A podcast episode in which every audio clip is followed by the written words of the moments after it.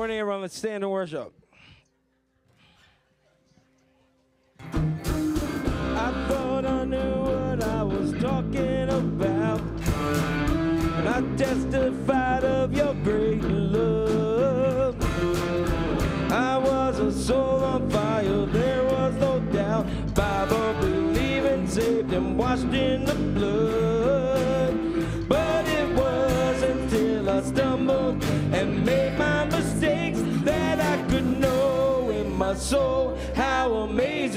grace. You brought me bliss.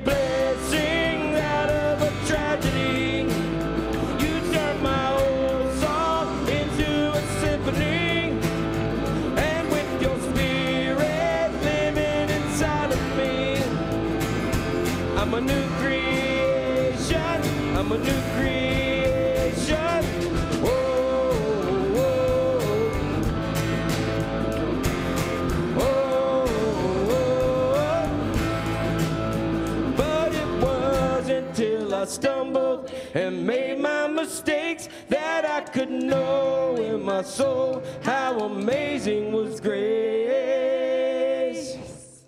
You brought me blessings out of a tragedy.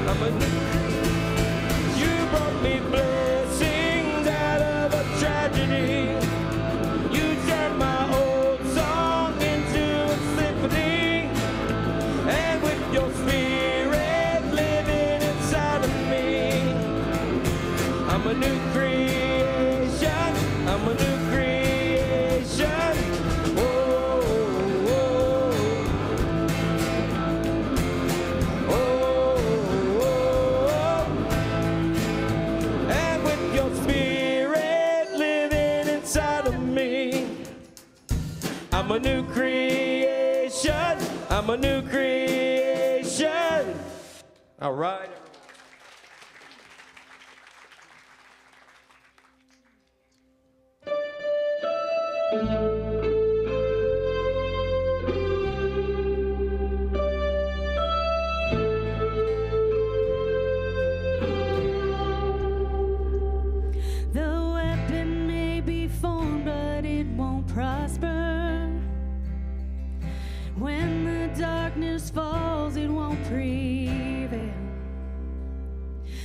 God I serve knows only how to triumph.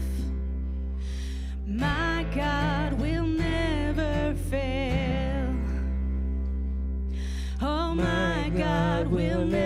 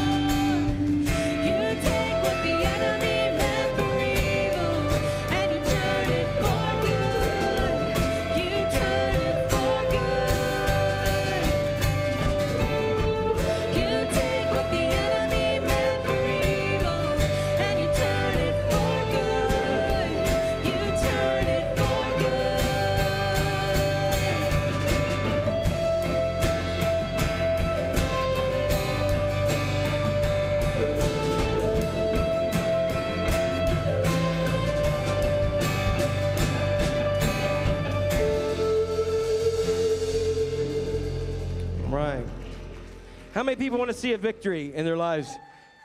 I can't hear you. How many want a victory? And, the victory is His. Let's pray. Lord, I thank you for bringing us here today. As actually we are on, uh, this is uh, the week that we celebrate our anniversary. So 16 years of serving you, God, and we just pray for, for so many more. We give you praise for who you are. God, this church right here and all the ministries that it does, and everybody who's here is a sign of your victory. And we give praise for that in Jesus' name. And so, Lord, we just pray that the rest of this time will just be dedicated and focused to you, for we give you praise in Jesus' mighty name. And everybody says, Amen. Have a seat where you are. We got communion and a couple other things today.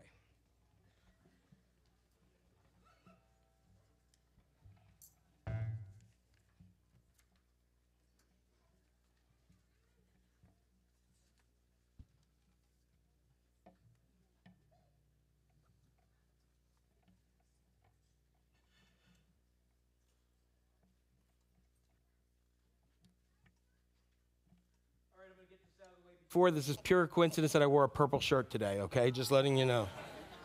So I realized it actually told Jake, I said, darn it, I wore purple. So, all right.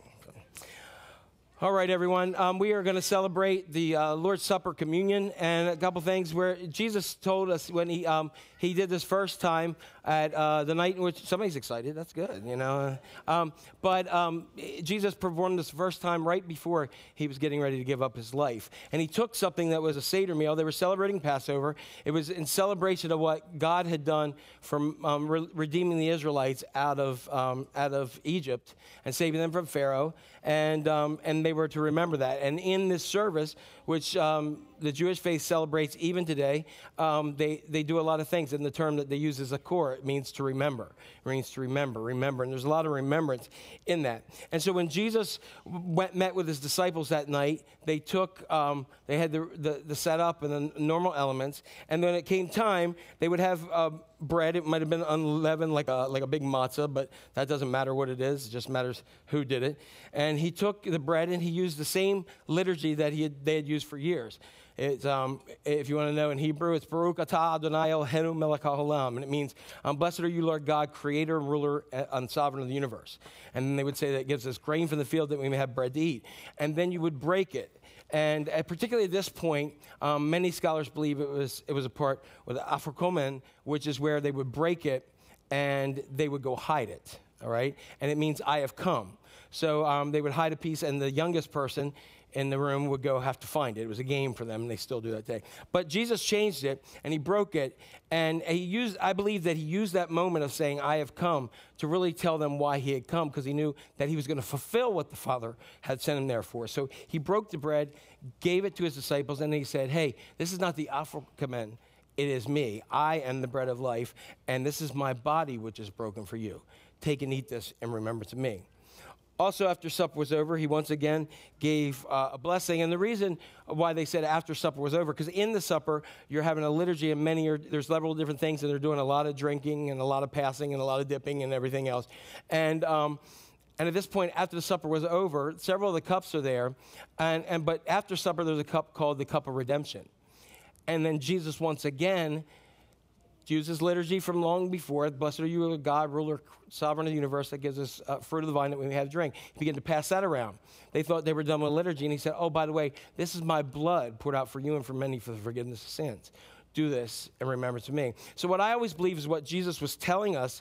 One of the things, one of the many things that he was telling us was he was saying, "I have come to redeem you," and he was going to do that in just a few hours, and he does it for us then and always today. And so, Lord, in remembrance of these, your mighty acts in Jesus Christ, we ask for your Holy Spirit to be upon these gifts, make them be for us the body of, and blood of Christ, and may they be upon us, that we may be for the world the body of Christ, set apart by his precious blood, that we will come together and connect with Jesus, and that one day we get to have the greatest meal ever. Anybody like big meals? Okay, good. Um, and, and you like a good meal. Like, if, the food is good, isn't it? I would look a lot better if food wasn't good. But food is so good, and one day we get to feast at a heavenly banquet table, and we got a new body so we don't gain weight. Hallelujah. And so, but that's going to be awesome. And so, God, it, it, this is a glimpse of that. But through this act, we don't, depending on where your denominational stance is, many people um, talk about what this actually becomes. But what we do recognize together as Christians is the presence of Christ meets us here. And that's what we want to do. We want to focus on the presence of Christ. So, what are rules? Several different places have rules of communion. This is the Lord's table. It's not Jack's. It's not Haven's. And so, what I what I say here is a couple things that we got to ask ourselves is, um, who is Jesus? Who is Jesus to us? Got to deal with him sometime. Um, we either deal with him now or at the end of time when every knee bows and every tongue confess. My suggestion is start now. All right, get to know him now. Um, and C.S. Lewis, the great writer, said, um, and theologian said, he's either a liar, lunatic, or savior. I'm putting all my money on the last one, all right? And then the other thing is, do you have sin in your life? Sin is, somebody said, oh my gosh, she said the S word in church. Yes, the big little word, sin. It means miss the mark. If, has any of you missed the mark? The answer is yes all right? From the moment you were born, you have been doing that, and so have I. And so um, we've all missed the mark, yet through Jesus, He puts us back on the mark. So God doesn't look at Jack, thank God, thank, thank Jesus, that He looks at me through Jesus. So every time I should suffer and pay for my sin, that's all, that's all hell and that's all sin is. Hell is about, it's not God sending people away because He doesn't like you, He's sending people away who want to pay for their own sin. And that's the payment for sin. And Jesus said, I already paid it. So anytime I mess up and I seek forgiveness, Lord says, Jesus says, hey, I paid it. I paid it. I paid it. So you got to deal. Do you have sin in your life that you want to repent of? Come to Him. The other thing is, and this is also a yes answer, do you have people in your life that you don't mesh with very well? If you're like me, the answer is yes, yes, yes, yes, yes, right? And the thing is, some you may have tried to live at peace with, but you just can't. Some people just don't have peace in their life, so they're not going to pass it on to you. They want to pass on chaos. And so what you say is, Lord, I have, I, I, and some of those times, the people that don't have peace in their life mess your life up so much that you can't even figure out how to find peace. And they have such a control. And guess what? You can't do it on your own. So you need to do what I think is just give it to Jesus. Say, Lord, I've tried everything I can. And it may be somebody you're related to. It probably is somebody you're related to. If it's not, you're the one who they're talking about, all right? So you're, you know, but anyway, so sometimes just give it to the Lord. Just give that person to the Lord and say, Lord, I have tried, help where I cannot do it anymore, and give it to Him. And then John Wesley, the founder of Methodism, said that communion, communion is a converting sacrament, meaning that you can come to faith through Christ. So we're asking the Lord, uh, we've asked the Lord to bless us and to bless these gifts. So I'm going to I'm gonna go ahead and serve uh, the servers first. The body of our Lord given for you the body of Christ broken and given for you, the body of Christ marked broken for you, the body of Christ broken for you, the body of Christ broken and given for you. Jen, the body of Christ broken and given for you. And Indeed, the body of Christ broken and given for you.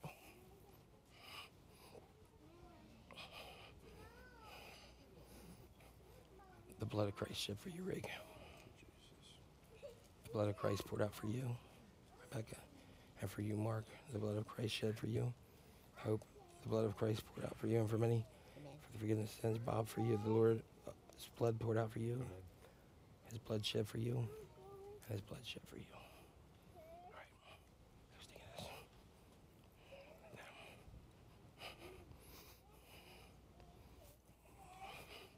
There you go. You guys can go all the way over.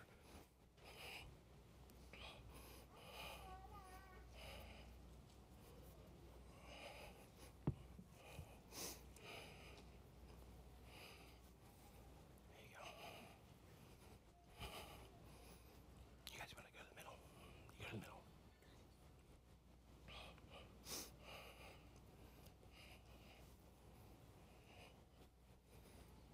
Here we go. You guys can stay here. here.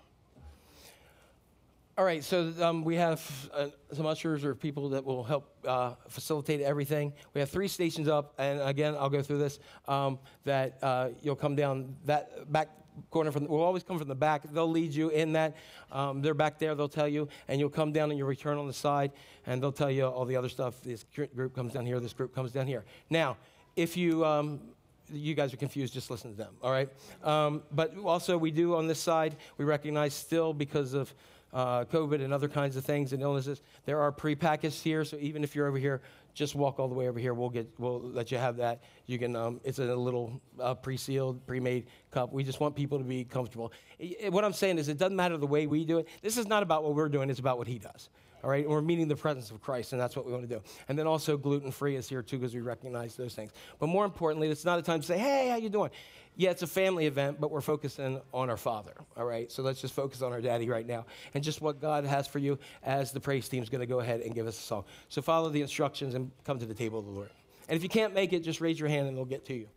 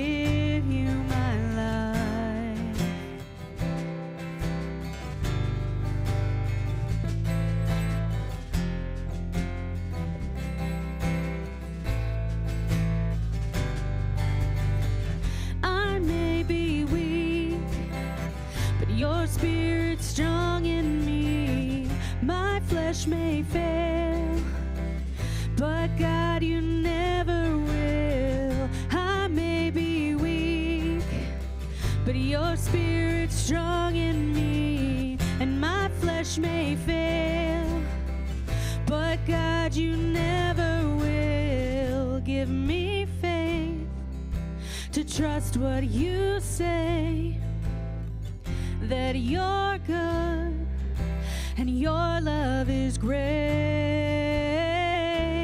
I'm broken inside. I give you my life. Give me faith to trust what you say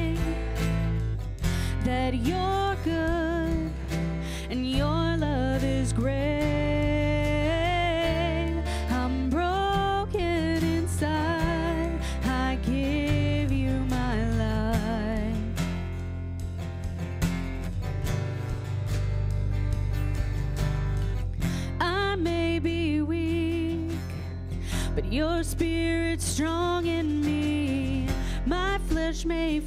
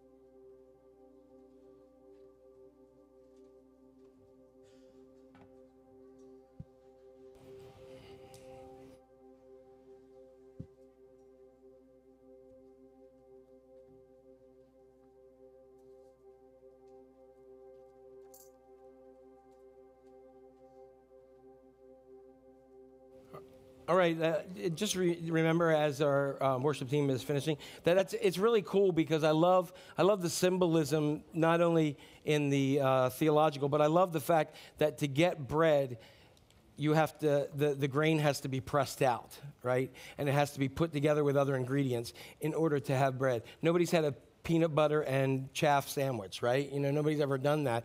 Um, they, you, you have to have that put together. And so that's, that's, a, that's an illustration of the body of Christ, right? We're all very different. We're all different ingredients, but together we make one body, just like one loaf. And, and in, the, in the juice or the wine, that nobody just you know went out and had a, a, grape tasting you know nobody's ever done that before but what happens when the grapes press themselves out and combine with others, you have some, some of the best tasting things ever, and it, and it reaches so many. And that's who we are. We're the body of Christ in that way. And to, to recognize that today, um, we have a recognition of some things. So, Dana, come on up. Good morning, everybody. Um, I think I got the biggest chunk of bread right before I had to come up here and talk, so um, hopefully, you guys can hear me okay. Um, in honor of our 16 year anniversary, how fantastic is that? 16 years of Haven Community Church is amazing. Um, we wanted to take a second and recognize some of the people who are faithfully serving this church week in, week out, day in, day out. Um, and so I'm going to introduce you to some of the members of the leadership team that are here um, and honor some of the people that serve in our groups. Um, first, um, our pastor. Can we give him a round of applause, please? I'm not sure anyone knows um, how many hours he puts in to the sermon each week, praying for all of you, meeting with you, counseling you. Um, and this is terrifying. Just saying, getting up here and talking to all of you is very scary. Um, Jill Cohen, can you stand up? Jill Jill is our missions leader, so she runs Haven Helping Hands. She's also Jack's sister, so we need to give her some credit for putting up with him for all these years. Um, Jim Forsman, he's in the back there. If you can see Mr. Jim back there. Um, Jim is our administration leader. He's also in charge of our finance, um, which is a job none of us want to do. So we are very, very thankful Jim does that. Um, Keith Edwards, he's in the back there too. Keith is our worship leader. Um, he puts all of the songs together every week, uh, gets all the songs ready, works with the praise team, gets them to practice most of the time on time, um, gets them here on Sundays on time, and does such a wonderful job um, preparing for the service for you guys. Um, he's also in charge of the trustees, which is our building and our lease and all of that, as well as our security. So he is in charge of the wonderful men and women who stand outside and make sure that we're safe every Sunday. Um, Kate Allen. Is Kate in here? There she is. Kate is in charge of youth. So Kate's our youth, youth director. She does all things Sunday school, and I, I'm sure you guys all know what a big undertaking that is. Um, as a side note for Kate, um, Jen Lagullo, she's here somewhere. She's our youth leader. She's not going to stand up. She waved. um, Donna Wiggum, she's here somewhere. Donna. Donna's in charge of our caring ministry. So she does all things um, grief share, prayer ministry, card ministry, Thanksgiving food drive, um, and she's also a part of our mission team. So Donna does a lot here at Haven. Um, me. Um, I am the, um, yeah, yeah. Um, I'm in charge of connections and communication. So I help run the website, our Facebook, our Instagram. Um, my job is to connect you with the places that you want to serve and get you in touch with those people. Um, Wes Hewitt is our lay leader. The lay leader, as I understand it, is the liaison between the congregation and the leadership, leadership team, and Wes does an amazing job doing that. Um, Joanna Frederick, she is our. she'll be up here in a minute. I promise. I'm not taking her job. Um, she is our uh, leader team secretary. She's also in charge of the host team. So, all of the wonderful people that greet you every day when you come in, she organizes all of that. And last but not least, Ron Frederick. Ron is in charge of our growth ministry. So uh, he helps with disciple, all of our small groups. His job is to get people into the church and get them connected to a small group to create the family that we have here that we've had for 16 years. Um, I just want to acknowledge people that are on a team. So if I say a team that you're on, if you could just stand up, I want to just share with you the number of people that serve our church every week. Our host team and ushers. If you're a host team member or an usher, could you stand? Yeah, that's awesome. Keep stay. I want you to stay standing. Prayer team. Can we have members of our prayer team stand up? Uh, card ministry. Our praise team. Our AV team, which they're all back there working, so they're back there. um, our communion team, the people that serve and lead communion every week. Um, trustees and security, all the people that keep us safe and help us run our building. Um, our Sunday school teachers, please give them a huge round of applause. They're amazing. Our youth leaders, Jen and Abby. Anybody who participates in Hel- Haven Helping Hands, please stand. So many of you. There are so many. Um, any small group leaders? Yep, everybody's standing. So if you notice, we got less standing as we went along because all of these people are in multiple, multiple groups. So please give all of these people a round of applause. They make this church go round. If you would bow your heads with me for a prayer, I'd like to pray over those people. Dear Heavenly Father, we come to you today so thankful for all of the people that serve this church week in and week out. Lord, this church would not move in the direction that it moves without those people and their spiritual gifts, which you have given to them to be able to use and serve every week. Lord, we thank you for your grace and your mercy always. We love you and we praise you. In Jesus' name, amen. All right. One one other thing that we want to do is um, we're going to show a video because last one of the things is everybody here, whether you stood or not, you contribute to so much stuff, and so we want to share um, a video over the last year as we did last year, and just to show you some of the impact because otherwise we'd be here for years. And I, I think there's a football game or something today. So, um, but. But hey, have yeah, it ain't the Eagles. We know that. So, um, but let's go ahead and let's take a look.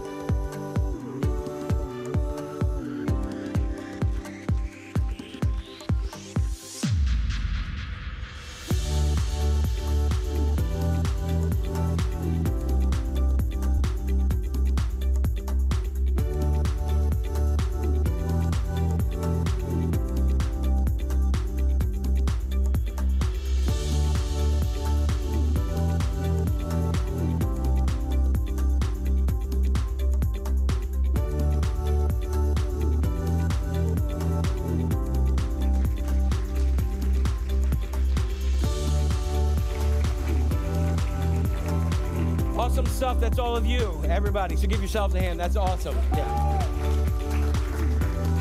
I think it's fascinating they used the one where I tried to break the chair. So anyway, so, um, thank you all. Um, and so now we're going to uh, kick on to some normalcy now. Um, but thank, thank you, thank you, thank you. And, and we're going to do better even this year to, for more for Christ, right? Um, our kids can go to Haven um, Kids now, and, um, and you can just say happy anniversary to somebody, and then Joanna's going to come and lead us real briefly.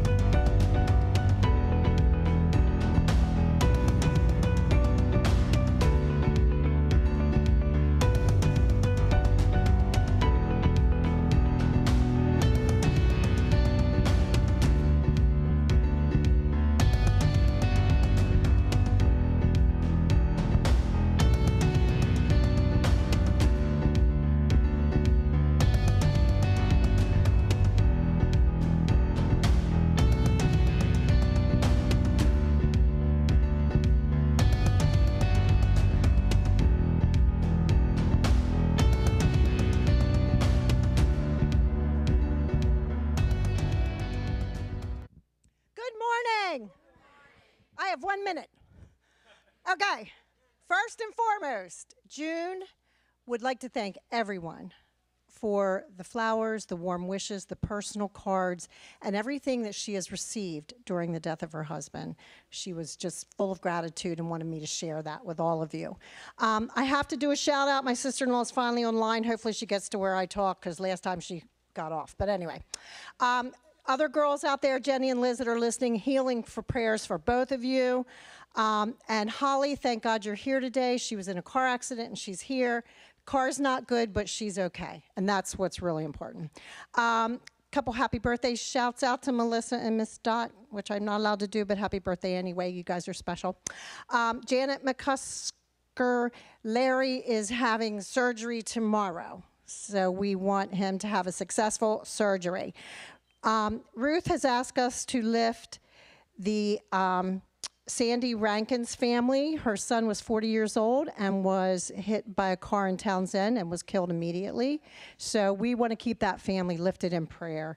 Um, Jen Cummings having surgery this week, so we will see you back next Sunday, right? All good. Um, Monique and Bart, we want to continue. He is going to have cancer treatments, and we want to continue to lift him. Debbie Chadwick had surgery, and she's smiling back there. It's all good. Um, uh, Dale Ross had his surgery, and I understand he's doing okay. He's not here today, but he his back surgery was successful. Emily had eye surgery and can see me now. I'm so excited. Thank you, Emily. And Wes is going to have carpal tunnel surgery. Um, and again, Sarah and Jenny for healing, and all of you that need healing, uh, I'm reaching out for you. Um, we have Rosemary. Uh, Dawn Miller has asked that we pray for Rosemary Wright for continued healing from her colon cancer surgery and guidance for their next steps. Charles Hockenberry, hope I got that right, Charles. Am I good? Okay. Uh, injured neck, healing and pain relief. We're going to continue to pray for your relief. Um, Holly, pray for dad and her car, which we'll keep praying for that car. Um, Kathy Sullivan and um, also Carol Henson has asked us to reach out in prayer to um, Bill and Kim Streaker family. Um, they tragically lost their son Dakota, who was um, 19 this week. So, um, we, and his um, honor walk is going to be today. And I don't know if any of you have ever done the honor walk when someone donates. It is breathtaking. My one of my cousins, one of my niece's husband did it, and every person in that hospital lines up and they're all in prayer. And i'm telling you there is nothing like that. So for those of you who do and are donors it's an amazing thing and thank you. Um, also oh janet i already got larry. Okay. Uh, i'm sorry if i forgot anybody. I'm doing the best i can. It's all good. So now we're going to pray. Oh, and don't forget the nursing home mission. That's my thing. This year, we're going to celebrate the caregivers. Uh, during COVID, we celebrated the clients and the patients. This year, we're going to celebrate the caregivers that are working hard and are overworked because there's not enough of them. Um, there's a list in the bulletin of little goodies. We're going to send them a goodie basket and thank them and love them and let them know how much we appreciate them. Um, dear Heavenly Father, let's go to prayer. Dear Heavenly Father, what an amazing day. I just cannot thank you enough for Miss Dana, who did an outstanding job on that year end summary. I'm telling you what, Haven is kicking butt, and thank you, Jesus. As Jack said, next year we can even do more. There's a lot of people in this room that give a lot, and they're amazing, and thank you all. I pray for those who need healing, those who are suffering, those who are going through recovery, this time of year, those going through depression, which Jack's going to talk about today. Be with each and every one of those with heavy hearts and lift them up.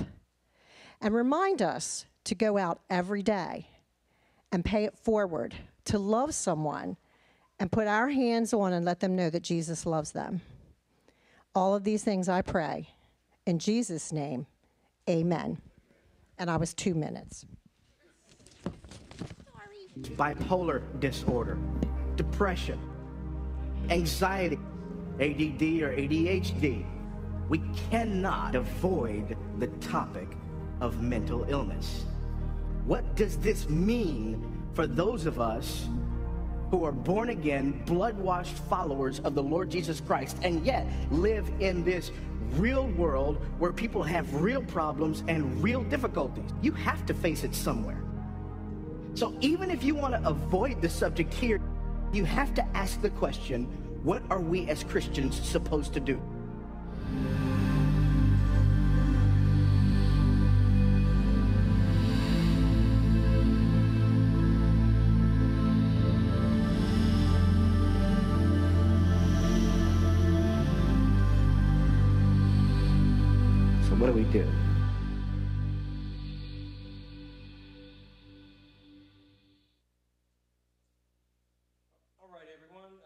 So, much going on today. I want to keep moving.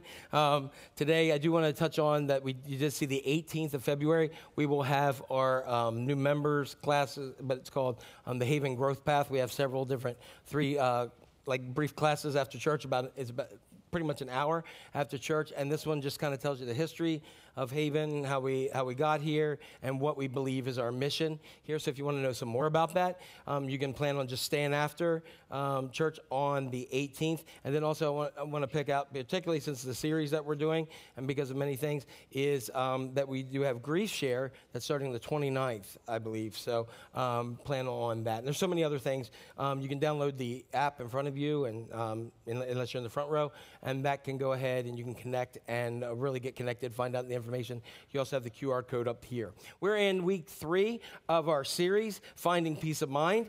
And um, how many, anybody have fun this week wasting time with Jesus? Um, that was cool, huh? So, um, so today we're going to talk about uh, dealing with depression. And, um, and so, like, there was someone I knew, a a person. It's not going to be one of those things that it's me, um, although it could be at times. But there was somebody I knew um, who everybody would say they are the most generous person, seemed to be the most kind, most uplifting uh, person that they know. Always looked happy. Always seemed to have a smile on their face. And they just ev most people that you met, they really liked this person. And yet, when you got to know them and really talk to them, they would tell you that inside they felt hopeless empty, that it was dark, it was weighty. They were afraid and alone.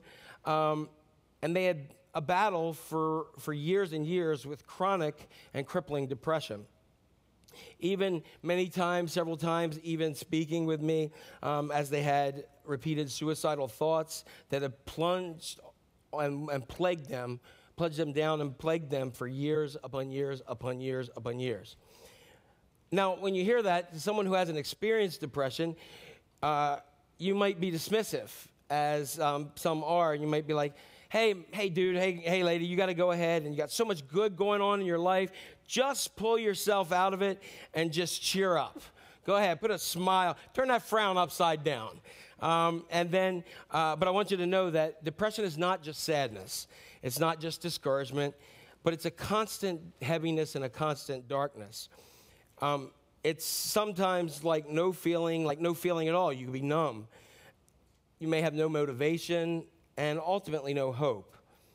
And what's really sad is over the years, the church should have been the safest place to talk about this feelings of darkness and heaviness and depression and loneliness, but often it has not been a place to do that. Sometimes in church communities, there's almost a stigma attached to depression, where someone who, who feels hopeless begins to feel ashamed to even begin to talk about being depressed because we sing songs, The joy of the Lord is my strength. Yeah, I got the joy, joy, joy, joy down in my heart.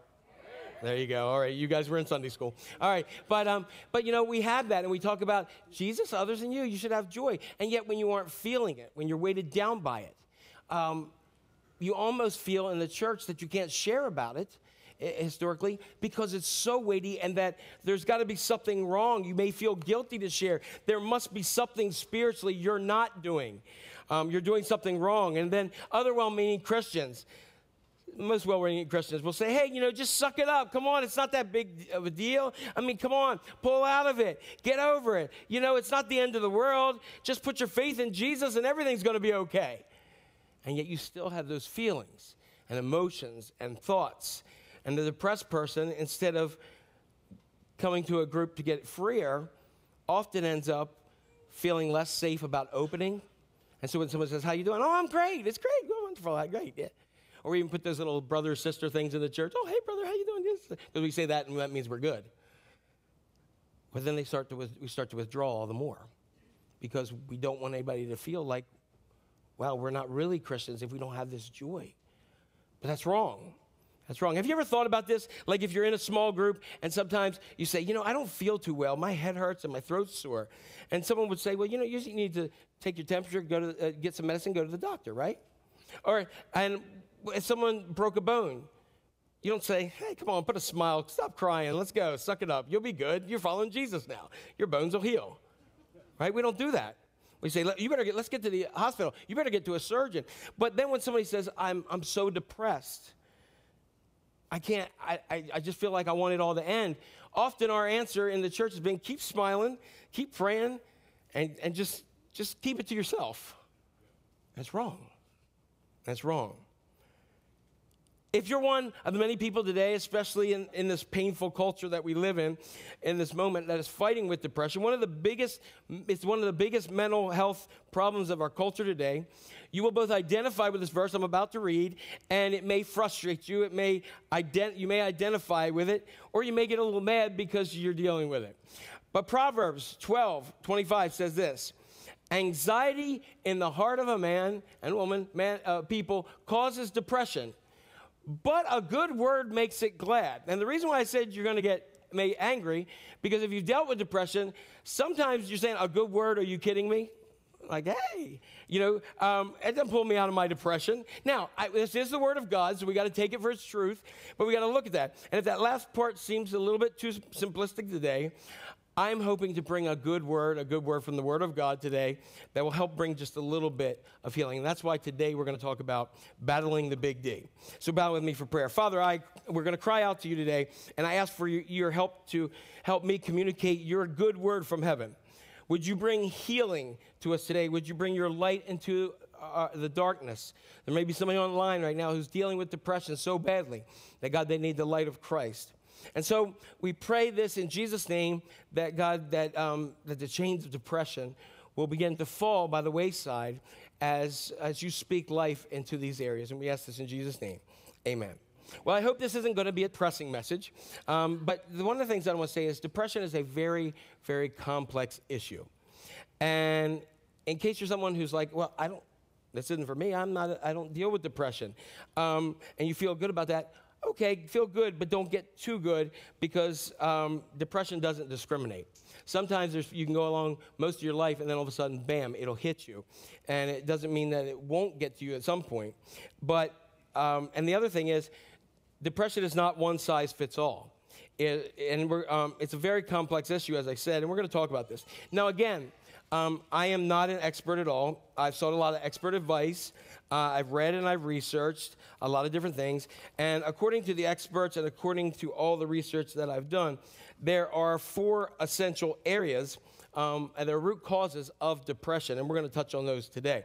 But I just want to let you know, in um, at the end of 2023, there was a, um, a research done, and the percentage of adults who've reported being diagnosed with depression at some point in their lifetime, and I have some charts up here, um, has reached 29 percent, and that's nearly 10 points higher than it was in 2015. All right, so it's, it's not going the right way. Um, the percentage of Americans who are currently have, who currently have or have been treated for depression has also increased to almost 18%, 17.8%. That's up about seven points in the same amount of time. Both of these are the highest recorded since Gallup has been doing its poll, and you can see how those numbers um, are, are increasing and increasing. And then just a couple other things. They also looked at some other things. Um, one third of women, 36.7%, now report as being diagnosed with depression at some point in their lifetime compared to 20.4% of men. I don't believe, I, I'm going to tell you what I don't believe. I don't believe that's because men are less depressed. I believe because men don't share. And if they're asked, they're going to say no. Um, and, and the rate has risen nearly twice the men since 2017. And so uh, I'm going to I'm gonna speak to men, share, because you're a time bomb if you don't. And you can see, uh, even among um, others, lifetime depression rates are climbing very fast in um, African American and Hispanic adults. And um, the highest level of depression is increasing among our young people time uh, uh, so much, so much. And so, according to experts, and according to that, we're going to talk about these four causes of uh, roots of depression. The first one, and it's in your bulletin, is biological cause. A biological cause. If you're if you're really bad with depression right now, you're dealing with depression right now, um, you may uh, not have done anything wrong in your life. There may have not been anything that just happened. You may have a chemical imbalance that is just part of your body and your brain that's causing you um, to feel a certain way. Um, you may have chronic pain. Anybody know anybody who's had chronic pain? People have chronic pain, they, it, it, it debilitates them. And so we are put together body, soul, and spirit. So if one of those areas is affected, it's hard to have your spirit joyful when your body hurts all the time. 24 7 and all the time. And so, so that just leads you in a, in a mental state and an emotional and a physical state, and then may even affect the spirit part that you uh, end up in a state of heaviness and darkness. You may have a nutritional um, deficit. Um, you might have hormonal changes. You have a baby and you come out of it and, and you feel postpartum depression. And it's postpartum depression um, is not well understood, but often what they've come to is that your, your hormones are all over the place because you gave birth to another life. Um, and so that everything's all over the place. And what we find out is postpartum depression most commonly occurs within six weeks after childbirth, and uh, postpartum depression occurs in about 6.5 um, to 20 percent. We don't even fully know of women. Um, approximately one in seven women uh, who, uh, pre- who have been pregnant will get a, pre, uh, a prenatal mood or anxiety disorder like um, postpartum depression or anxiety. It's, it's um, not super normal, but it's very common, is what we're saying when we're talking one in seven. 70 to 80% of moms, now that's getting up there, may feel, uh, new moms may feel depressed, anxious, or even angry a few days after birth. So, dads, run, all right? Um, no, be there for them. Um, you may not be sleeping well. That may be another cause of it. You may not be getting enough exercise or getting enough sunlight. Like if you want to see depression, there's a something called SAD, seasonal affective disorder. And it's when we do that stupid thing where we change the clock and we get up and, and we go to work and it's dark and we come home and leave and it's dark, you know what I mean? And we get in and we go home and it's dark and we're with people that we were able to escape all year because it was nice in the summertime and now we're stuck in a room with them and we're like, "Ugh, I'm depressed. And, and there's seasonal affective disorder. There are relational causes as well as biological causes. You may be having a big problem with one of your kids, or you may have a major issue that's weighing on you. Um, your relationship, your marriage may be falling apart. You may be going through a divorce or have gone through one. You've got issues with people that you love. You've got issues with people you don't love. Um, you've maybe have been rejected, or you, you, you might have gone through a global pandemic and don't know how to shake hands, knuckle punch, hug, or just stay six feet away, right? Um, and so some, for some of these things, it's biological or it's relational. Or some of you may have circumstantial uh, causes. That it might be that you've lost somebody or you've had a lot of loss in your life. Um, and you're dealing with feelings of despair and loss. And I, I rem- when, I, when I put this down, I was thinking this. I remember I was going through, uh, you know, it, during that two and a half years where everything was crazy, lots of loss. I remember I had something that was really pressing on me. And I remember saying this. I remember saying, I wish I could talk to my dad one more time. Right? You just say, I want to talk to them one more time. And when you realize you can't talk to them, you're like, wow you know, and that hits heaviness as well. And then you wonder why you feel so down and why you feel so weighty. And so you maybe because biological, it may be because of relational issues, maybe because of circumstantial, like I said, with despair and loss.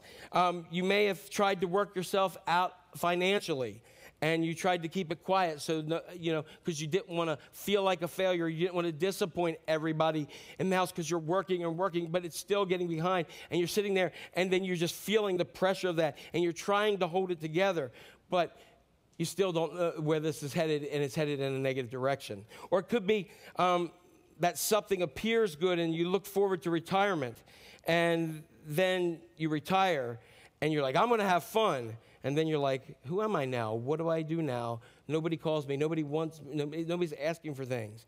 Um, or if you're in my age group um, area, and there are a lot of us that have grown kids that are moving out, and um, there's no more children, and the feelings of sadness and depression of being an empty nester. It, I remember it was weird when Jacob went to college, and then um, and then he came back, and he just this weekend moved into his own place. And it was really surreal when he got in his car, and I, I said, "Hey, I guess you're going up there for the weekend and for good." And he's like, "Yeah, I'll, I'll be down. I'll see you." And you know that that may be the last time that he actually lives in your house. And there's a part of you that says hallelujah, and there's another part that says, "Oh, that's sad," and that's a big place. I remember when Abigail and Elijah got married and moved out; it felt weird. Um, and now you're kind of wondering, what are the rest of you guys doing here? What are you guys getting at? You know? Um, but no, seriously, I love my kids. I love them around. Um, but, uh, you know, you do miss them. I don't miss the mess as much, but I miss them. You know, like you remember when you have little kids and you're always stressing about the house needs to be clean, and then they get to be big kids like teenagers, and you're always stressing because they aren't cleaning the house, and then they leave and you have a clean house, and you're like, wow, I like some mess. Not right now because they're still there, you know what I mean? But, um, and so it could be biological, it could be relational, it could be situational, or depression can also be real spiritual attacks. Because we're body, soul, and spirit, and it affects all these things. When we talk about our will, uh, when we talk about soul, we talk about our will, intellect, and emotion. So we can have an emotional, relational kind of thing, and we can also have a body thing, a biological, but we also are put together with spirit. God breathed his life into us. And so we have an enemy. Our enemy is Satan, and he wants to destroy us.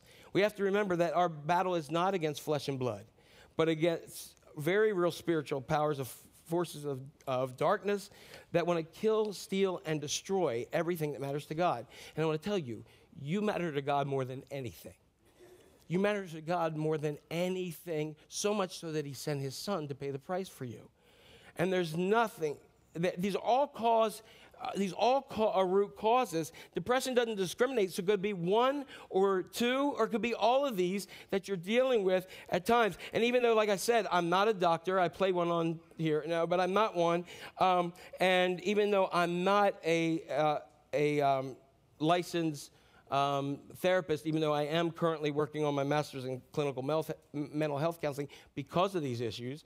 Um, I'm a pastor, so what I want to do, I'm going to focus on the spiritual. I'm going to bring in some other stuff, but I'm going to focus on the spiritual part of this. And I want you to know this is a complex issue.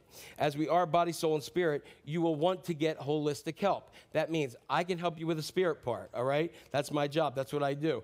Um, doctor, you need you don't want to come to me for that part. You want to go to a doctor for that medical, that chemical stuff. And um, you know, I can I can help with uh, you know some of the soul stuff, but I want you to have a professional that really can work through that and give you the time that you need. So we need to go ahead and get that holistic way. So I want to show you a very, very, very, very depressed man in the Old Testament. And I want you to understand he's not just some man, he's a prophet, which means he spoke on behalf of God, he represented God, he told people what God said.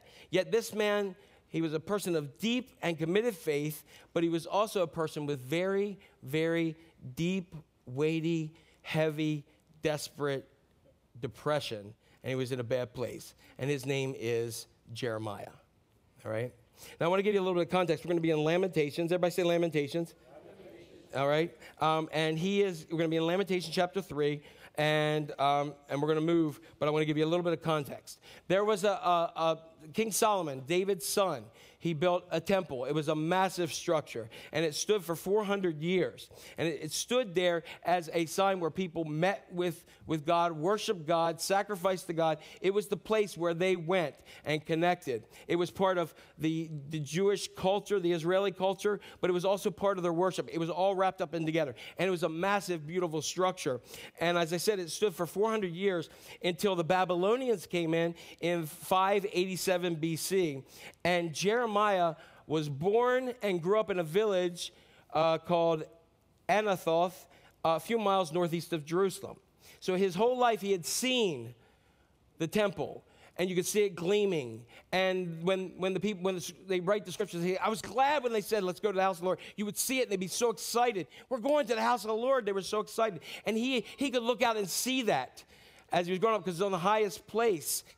And yet at this point he began to see something different he, jeremiah saw the destruction he witnessed his loved ones being murdered. He w- witnessed many of his friends being taken captive and family members and friends being taken, removed from their home in Jerusalem and taken away to Babylon, um, which is modern day Iraq, okay, from Israel to Iraq.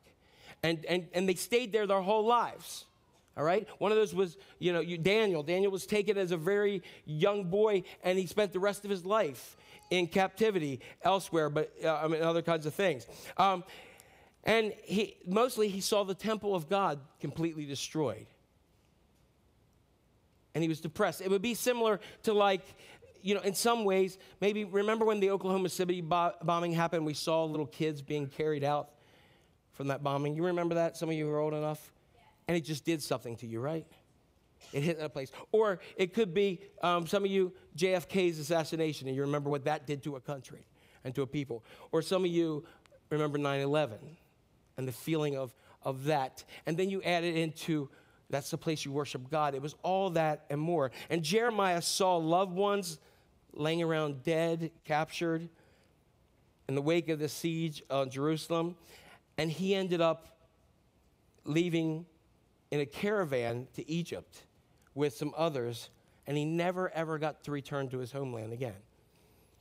He was depressed like many of us now. And, and watch it and look at the descriptive metaphors that he says in this verse of Lamentations chapter 3.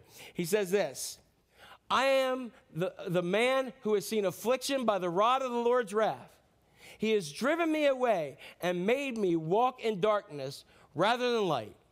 He has besieged me and surrounded me with bitter, bitterness and hardship. Does that sound like somebody who's just so excited about serving the Lord? Sounds like somebody who's depressed to me, doesn't it? surrounded by bitterness and hardship. He has made me dwell in darkness like those long dead. He has walled me in so I can't escape. He feels trapped. He has weighed me down with chains. If anybody's been with depression, this is very real.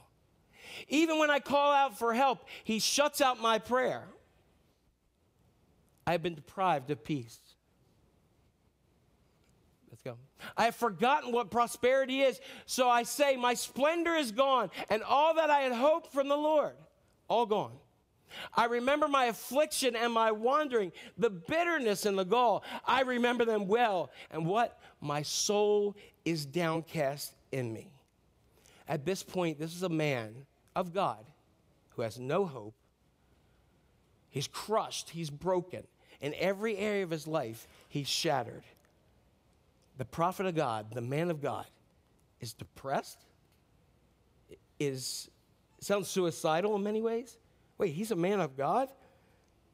If he went to church and said that in a small group, they may say, well, you know, just smile. It's going to be okay. Hey, let's, let's go get you a, a, one of those little eclairs. You'll feel better. You might a little bit, but that's not taking away the feeling that he has. And then when somebody said that to Jeremiah, do you think he was like, I know I should feel but different, but I don't because of what's going on around me. And there's two truths I want you to remember when you're battling depression. Okay? Your emotions are actually valid. One of the wrong things that people do is they try to dismiss your, your, your, um, your feelings and your emotions. God gave you emotions. God gave them to you. That's why I always hated when you would go into church and people wouldn't laugh or people wouldn't clap. Like, you know, when you're in a non clapping church, when somebody sings and like something, you go, right? Anybody ever done that before? Um, God gave, you know, you read the scripture, it talks about dancing before the Lord, it talks about clapping, it talks about shouting, it talks about that. God gave us emotions to utilize, and He wants us to use those to worship Him. All right? And, and so some of these, these emotions are valid. And some people will say it doesn't matter how you're feeling, don't believe your feelings. Now, I will tell you, your feelings will fail you but they're there, as we talked about last week. Anxiety is a warning signal, remember? So we have those things uh, that we've got to look at. So, but listen to me, your emotions are valid. So that's the first thing. The second thing is your situation feels hopeless. So your, your, the situation, when you have this situation that causes depression a lot of times, it feels hopeless. And it, it does feel hopeless. And if you're depressed right now, you may not know where to go, what to do, where to turn, how to get out of it. You have tried to pray. You have tried to read your Bible. You've tried to believe. You've done it for so long. And now you, it's, it's actually getting to a point where you have no hope. That when you're, you're talking to someone and they give you some Bible verse, it might be a Bible verse you've read yourself 50 times. You're like, it doesn't make me feel better. I'm not getting out of this. So you preaching at me is not helping me any. You know, you're doing that. I just need you sometimes to just love on me unconditionally and not just give me Bible verses. When I've gone through depression in low areas, when well meaning people, I get it. When you give me the Bible verses, a lot of times I'm like, I feel bad because I know it. I stay up here and say it during the week. I look through it and read through it and trust it and believe it. And I'm like, but I, sometimes I just don't feel it because of the weight of depression, whether it's body or whether it's situational or whatever. Everybody know what I'm talking about here? And so you don't know how to get out of it. And, and these are true. Your emotions are actually valid, and your situation feels hopeless. And that is truth, but it's not the full truth. And I want to give you the full truth today. It's incomplete truth. And so l- let me give you these again but I'm going to give it to you fully. Your emotions are actually valid, but they are not permanent. They're valid, but they're not permanent. And number two, your situation feels hopeless, but with God, there is always hope. So that's the two complete truths. Yeah, your f- emotions are valid, but it's not staying that way permanently not stand that way permanently. And your situation feels hopeless, but with God, there's always hope. If you don't believe me, go ask Moses when you get to heaven. And when he was standing there with a couple million people, and they all want to kill him because he's taking them out of Egypt, and they're right there facing the Red Sea, and right behind him is the Egyptian army coming down. They're like, You brought us out here to die in the desert. This wasn't any good. Blah, blah, blah. And he just said, All right, Lord. And shoo, parted it up, and they walked across on dry land and drowned them suckers behind them. Right? Does that, you're standing that, that's where we get our term between the devil and the deep blue sea. And sometimes there's no hope when we're looking at the sea. But the problem was they were looking at the sea and looking at what was here. They weren't looking to God. And that's what we've got to do because there's always hope with God. With the presence of God, even when you don't feel it, even when you don't see it, even when everything is hopeless, there is always hope with God. So let's unpack some of these truths because I want, I'm going to pray that you're going to have, you're going to get a good word today um, to bring you hope. When you're hurt, when you don't know where to turn, when you don't know what to do, you don't, can't get out of it. Know that your emotions are real and they are valid. I'm saying that several times because I want you to hear your emotions are real and valid because so many people dismiss your emotions and they are actually an important part of your healing. So that's why I got to say that. You've got to come in contact with your emotions because what we usually do is we try to cover up our emotions. And sometimes people who are the most depressed are the people that are the happiest, most life of the party on the outside. But inside they're breaking, and they're doing that because they don't want to show you the real nature of their feelings. Because if they do, they feel worse about themselves, and so they work to cover it up. And by doing so, it's a lot of energy to cover up depression every day because they feel less of something and they're not. And so they've prayed, they've tried all these things and can't get out. So, so um, how, what do you do? So they are real. Experts say one of the best ways to heal is actually, and to actually change your emotions is to start by acknowledging your emotions and literally naming your emotions. So if you, what I'm saying is, if you feel hopeless, um, right there, if you feel hopeless right now, um, say or do it. So I mean, I mean, do this. If you're watching online, if you feel hopeless, type in "I feel hopeless," or write it down on your bulletin, or take out your phone and put that down. Um, but whatever it is, whatever you feel, you may say, "I feel angry," "I feel hurt," "I feel ticked off at the world," "I feel betrayed," "I feel not listened to." I, I'm depressed. I feel empty right now. I feel numb. I feel the weight of the world on me. I feel nothing. I feel broken. Name your feelings. You may say, I feel afraid. By the way, anybody afraid of spiders? Like, anybody afraid of spiders? Like, like if this sucker was real, if this was real here, that was real, would you be afraid of that? Like if this thing was walking across, if this one walking across the, when I was teaching school one time, I don't like snakes. And when I was teaching one time, I was teaching in a lecture hall, and this girl had her feet up, and she was eating like cheeses or something. And she goes, There's a snake there. And I said, What? She said, There's a snake there. And I was real brave. I went and jumped up on the higher, and I said, Well, get it, you know. And, and this guy went and grabbed it and took it out. But there was a snake there. I don't like snakes. I, I, that's, that's scriptural. I'll crush its head. That's what I'll do. So, um, so Betty, Betty, here. You know what? No, no. Here, anybody want? Go ahead, Chris. Pull that up. There you go. There you go. Oh, I got you. There you go. All right. So, thanks, Chris. You're the man. There we go. See, there's a little spider. But you know, I don't like. I don't. I don't like spiders. I don't like snakes worse. But um, how many like spiders?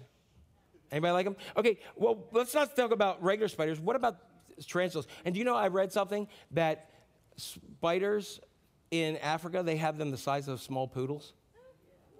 Anybody want to go on a trip? Yeah, like little poodles. I guess you could take one and walk him, you know. But anyway, um, so but there was a study that was done with um, not regular spiders, tarantulas, and they took some people who were afraid of spiders and they exposed them to a tarantula in a cage. And then they broke them into four groups and gave them four assignments. And group one, they said, I want you to, I want you to label what you're feeling. So I want you to say, I feel afraid of spiders. Group two, they said, I want you to just make observations, like genuine, emotional, less, no feeling kind of observations. Like there's a tarantula in a cage. The tarantula is hairy and nasty. Group three said, say something irrelevant. I think it might rain. Middle of the week is Wednesday. Baby shark, or something like that, right? And group four, they said, don't say anything at all. And this was a real study done. And they have four different assignments label what you're feeling. Group two, um, make observations. Group three, say something irrelevant. And group four, don't say anything at all. And they took people that were afraid of spiders, had them do that for a week, and they brought them all back. and when they brought them back, they once again exposed them to the tarantula. This time, he wasn't in the cage. And then they hooked them up and they measured their physiological, their body responses. They wanted to see did they sweat? Did their heart race like Patty's did when I was just then? Did they pee their pants uh, that kind of stuff. Um, what were the, the effects physically? And here's what they discovered in the groups. By far, group one, who labeled their feelings a week previously, did remarkably better. They were less nervous. Many of them actually touched the tarantula. And what they learned from this and other studies is that naming your emotions opens the door to changing your emotions. It's not some special spiritual strength to display and pretend like they're not there. Oh, no, I'm great. It's wonderful. I mean, uh, everything's great. Oh, yeah, that's good. That's not a spiritual strength. That's a weakness. That's a way that you crumble from the inside out. Um, and, and God gave us emotions and they're valid, but they're not permanent. And so recognize that they're not permanent. You identify them. I feel alone. I feel desperate. I feel hopeless, etc. And when you name that, then God opens the door to be able to change that. There are several people that may walk in this door every week, and you come in and you hear an amazing sermon. Um, and that- was a delayed reaction. I'm gonna get this, but but you hear you hear a word, you hear the word of God that God puts on my heart. Share, you worship God, you see people, and you have a, a good fellowship. You have a family atmosphere, and some of you are lonely and broken, and you never tell anybody. And God may be saying, I have given you a whole bunch of people that just want to tell you that you're not alone. I've given you a whole bunch of people who just want to be there for you. All you have to do is just name it. Name what you're feeling and let them be for you. But that makes it vulnerable because when you name it, God can open the door.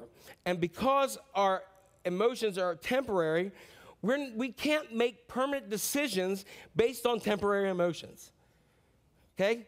Um, I, I've talked to people who made a very quick decision to get married. All right? And they're like, what was I thinking? Right? I, I've made people who've, anybody ever um, like purchased something like on a pulse buy, like, ooh, an emotional buy, and then you spent the next couple years going, what did I buy this dumb thing for? And you may have done that for years. Or when you're feeling down, don't make those permanent decisions at that point. When, because like it's, it's bad to it's bad to do any of those decisions because if you're not if the emotions aren't permanent then don't let the conclusions be permanent. For instance some people say well all men or all women are all right because of your experience of some who were um, or all people are or all christians or all churches all they want is this and you you can't possibly end up doing that. You say these things. Don't do that. We are not going to make permanent decisions and or permanent conclusions based on temporary emotions. When you feel afraid, when you feel threatened, when you feel like you might quit on your relationship, on God, even on yourself, you may feel like running out the door and shutting everybody out and getting the biggest bottle of vodka or whiskey they have and drinking yourself into a coma. And in the deepest, darkest, weightiest times, you may feel like life is not worth it. Over the years, I've had so many people who are ready to take their life.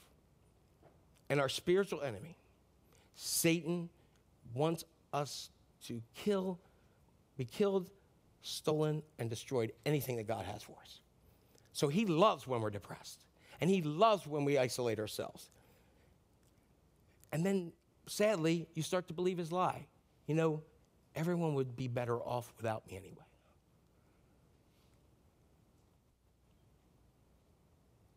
And in the moment, your emotions feel valid and real, but they're not permanent.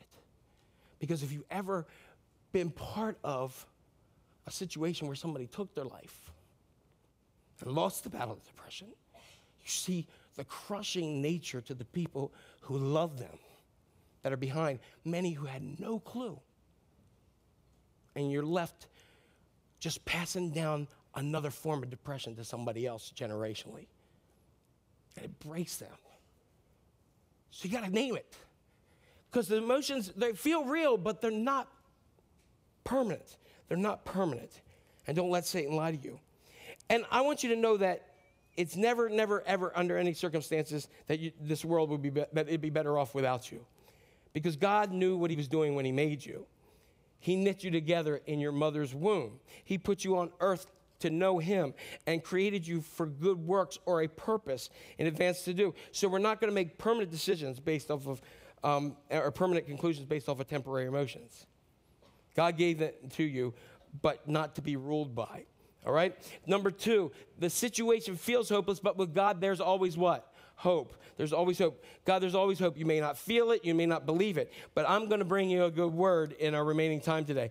I'm praying that the good word will bring you hope. In Lamentations 3, let's go back there. Remember, we left, we last left Jeremiah. He's hating everything, right? He is so depressed. He is broken. He's down. He said in verse 20, My soul is downcast within me. And then in verse 21, look how he turns to God and he says this Yet this I call to mind. He says, I feel hopeless. I feel depressed. I'm walking in darkness. I have no hope whatsoever. But he said, I'm going to call this to mind. Remember, we're supposed to be transformed by the renewing of our mind?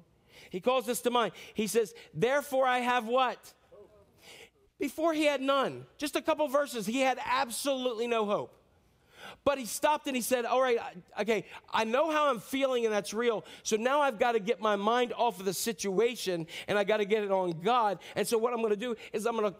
I'm, I'm, gonna I'm gonna speak to myself. I'm gonna say, Jeremiah, time to time to think differently. Time to go to the Word of God. Who you talking to? And he says, so I'm gonna call this to mind. And because I know who God is, therefore I have what? Hope. I have hope because when God's in the middle of it, you always have hope. In the middle of his darkest moment, he calls to mind the goodness, the character, the nature, and he talks of God and he talks about it. And it's beautiful and it's amazing how he talks about it. Look at what he says. He says, This is what he calls to mind. He says, Because of the Lord's great love. Did it sound like he knew anything about God's great love before when he said, You won't even listen to my prayer? Here he says, No, no, no, wait a second. Be- I know how I feel, but because of God's great love, we are not consumed.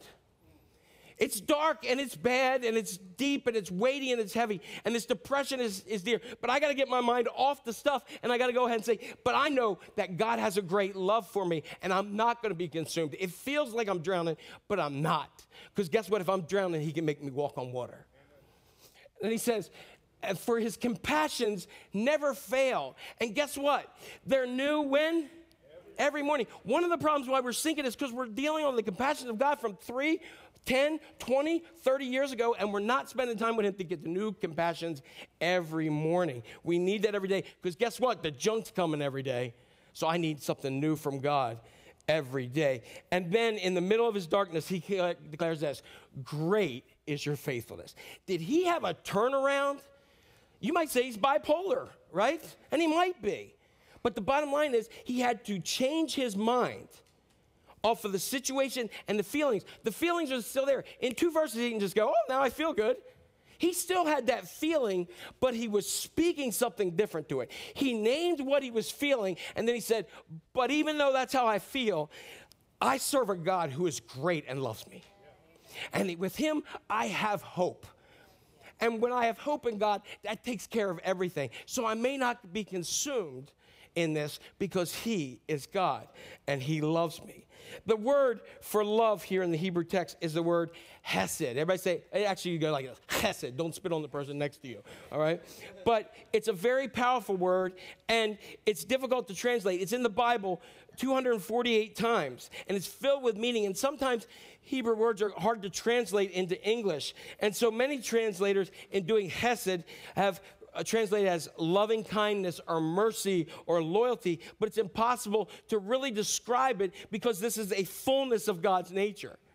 It's a total fullness of God's nature. And so, two definitions I actually like are the unbreakable devotion of God's promises. And so, he's saying his loving kindness, he's saying, God, I know how I feel, but you love me so much you have a dev- uh, there's a devotion to your promise to your promises and then the other one is a covenantal commitment to god's character that god you're, you're just you're, you are who you say you are and you do what you say you do regardless of what's going on here you are god and i am not and because of God's great love, because of God's unbroken devotion and his, to his promises, and because of the covenantal commitment and his character, that I'm not going to be consumed, even though I feel it. And then he goes into the word compassions. It's translated rahama, rahama, which actually is really cool because the root word of this comes from womb, a woman's womb.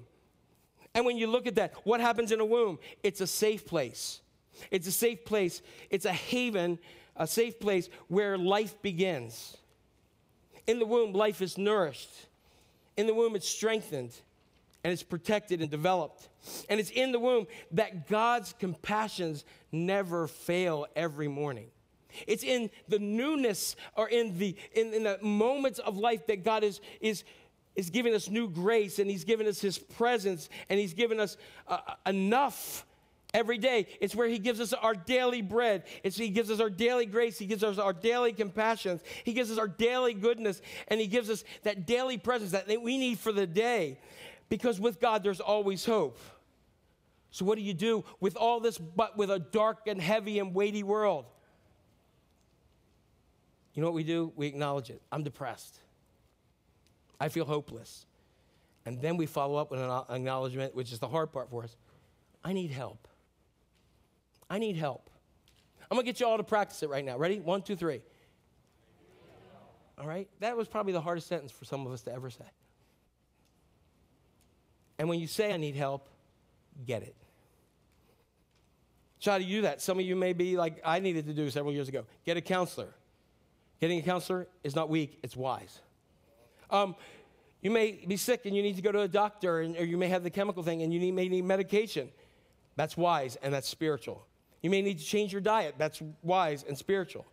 That's maybe the way God designed your body. It works differently. I have those friends who can sit and eat everything fat in the world and they don't even gain it. I look at it, I gain 10 pounds, right? Um, you may need to start exercise just to feel differently. You may need to journal. You may need to get in a small group. We definitely need other people in our life. People standing there to encourage us, to pray for us. And we need a community together with each other. What else do you do? From last week, we pray, we pause, and we praise. And then what do we do? We call to mind. Sometimes the best thing we can do is just start preaching to ourselves. When you do these different things, you begin to renew your mind and you change your posture. Not many people who are, who are depressed, if you catch them when they're not putting on, sometimes they're slumped, sometimes they're looking down at the ground, sometimes they're just down and their voice is like, hey, how you doing? Now, I can't prove this, but I bet you that Jeremiah, verse 20, I feel completely covered in darkness and weighted down. His posture is probably down. He probably got his hand in his head. Head in his hand, yeah. I've lost hope. And then he's sitting there and then he goes, Wait. I don't feel it, but I got to call this to mind. And he probably started to look up instead of looking down. He probably stopped looking around at the destruction and seeing everything else, and he probably started to look up. He said, I'm going to call this to mind. Maybe in his brokenness, he didn't look to the temple, but he looked to the, to the God who the temple was for. And maybe he just began to raise his hands. And you know, there's several signs about raising your hands. Raising your hands is not just a sign that you're Pentecostal, all right? But in life, I surrender. Somebody had, stuck a gun at you, right? That's the first thing we do. So when we do this to God, we say, I surrender, God, I need help. I surrender. It's a sign of dependence. Babies and infants, they come over to you. Or they're sitting in, even, even Ella, as little as she is, she's sitting in a chair. She wants to get out. She's like, why is she doing that? Because she wants me. That's why. Um, but no, she's doing that. Why? She wants out, and, and the situation she's in is bigger than her strength. And so she needs somebody who loves her that is willing to come over and remove the obstacle and lift her up. You have a God who wants to do the same thing. It's also a sign, which you Ravens fans are hoping for, of victory. And you Chiefs fans are saying, oh no, it's not, right? I see two of you here, or three or four of you, right? All right? But touchdown, woo! You're in the stands, you don't do anything. You're like, yay! And somebody pours a beer on you, right? Because everybody's excited, yes! That's where our hands go.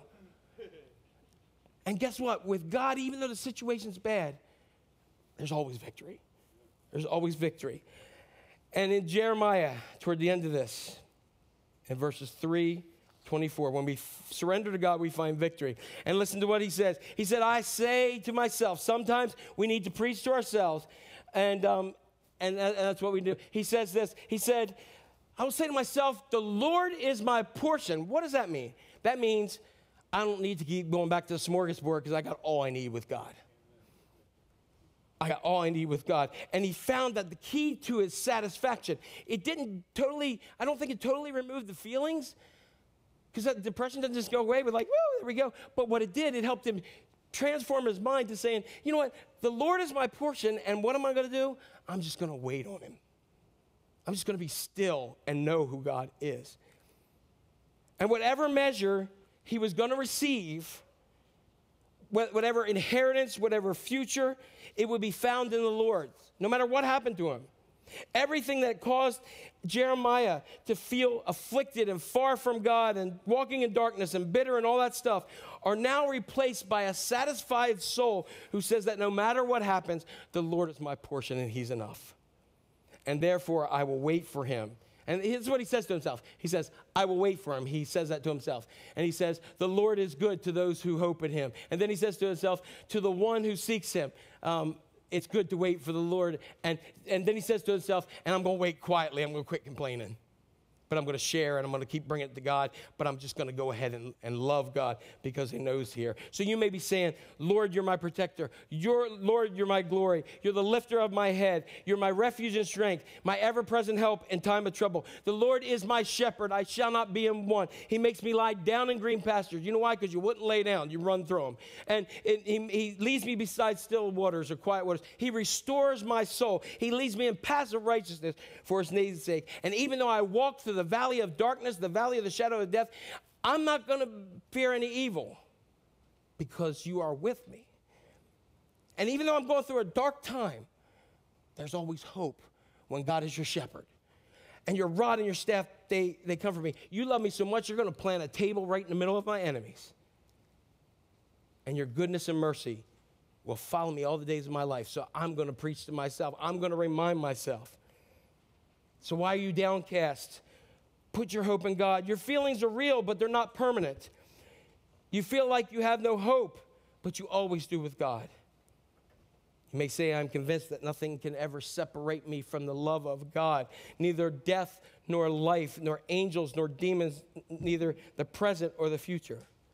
If you believe just that, that's pretty much everything. And guess what else ain't going to separate you from the love of God?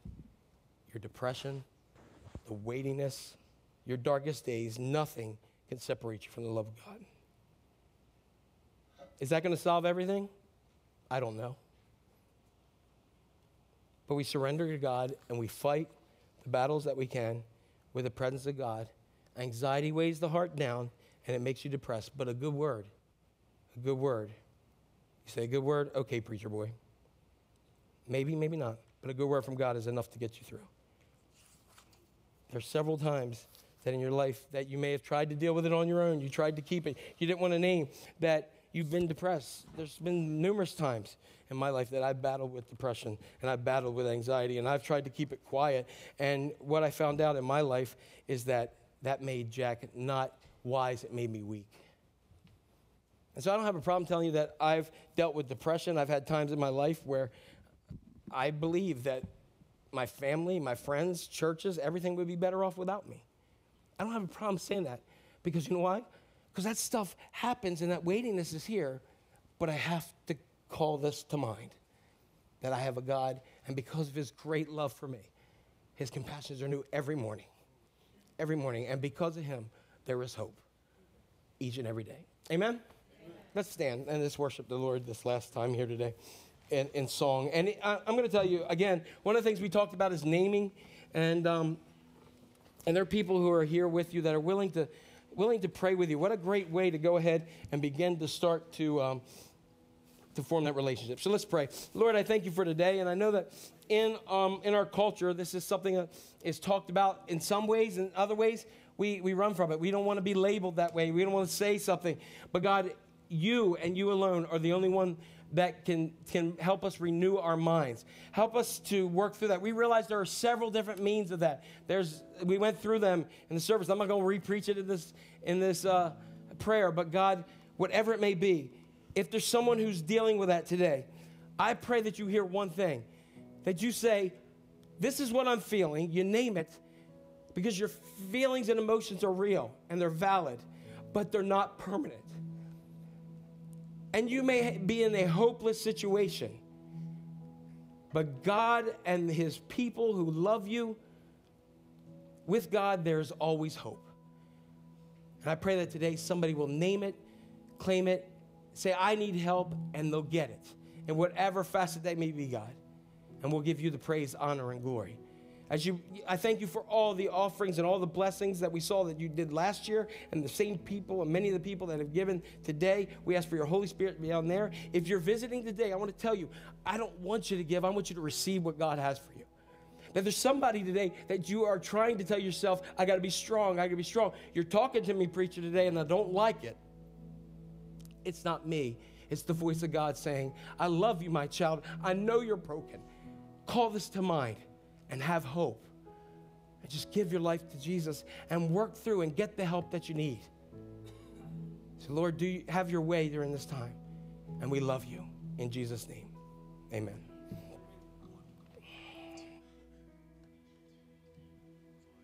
Who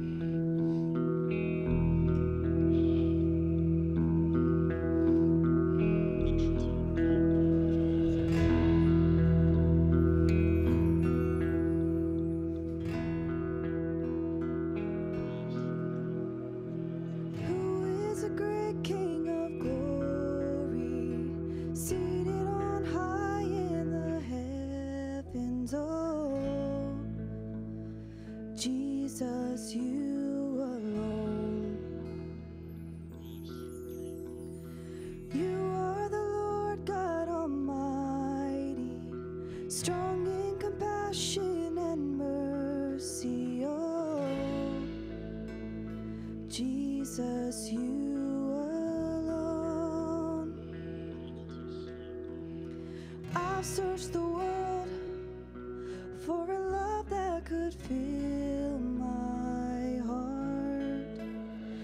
Nothing compares to the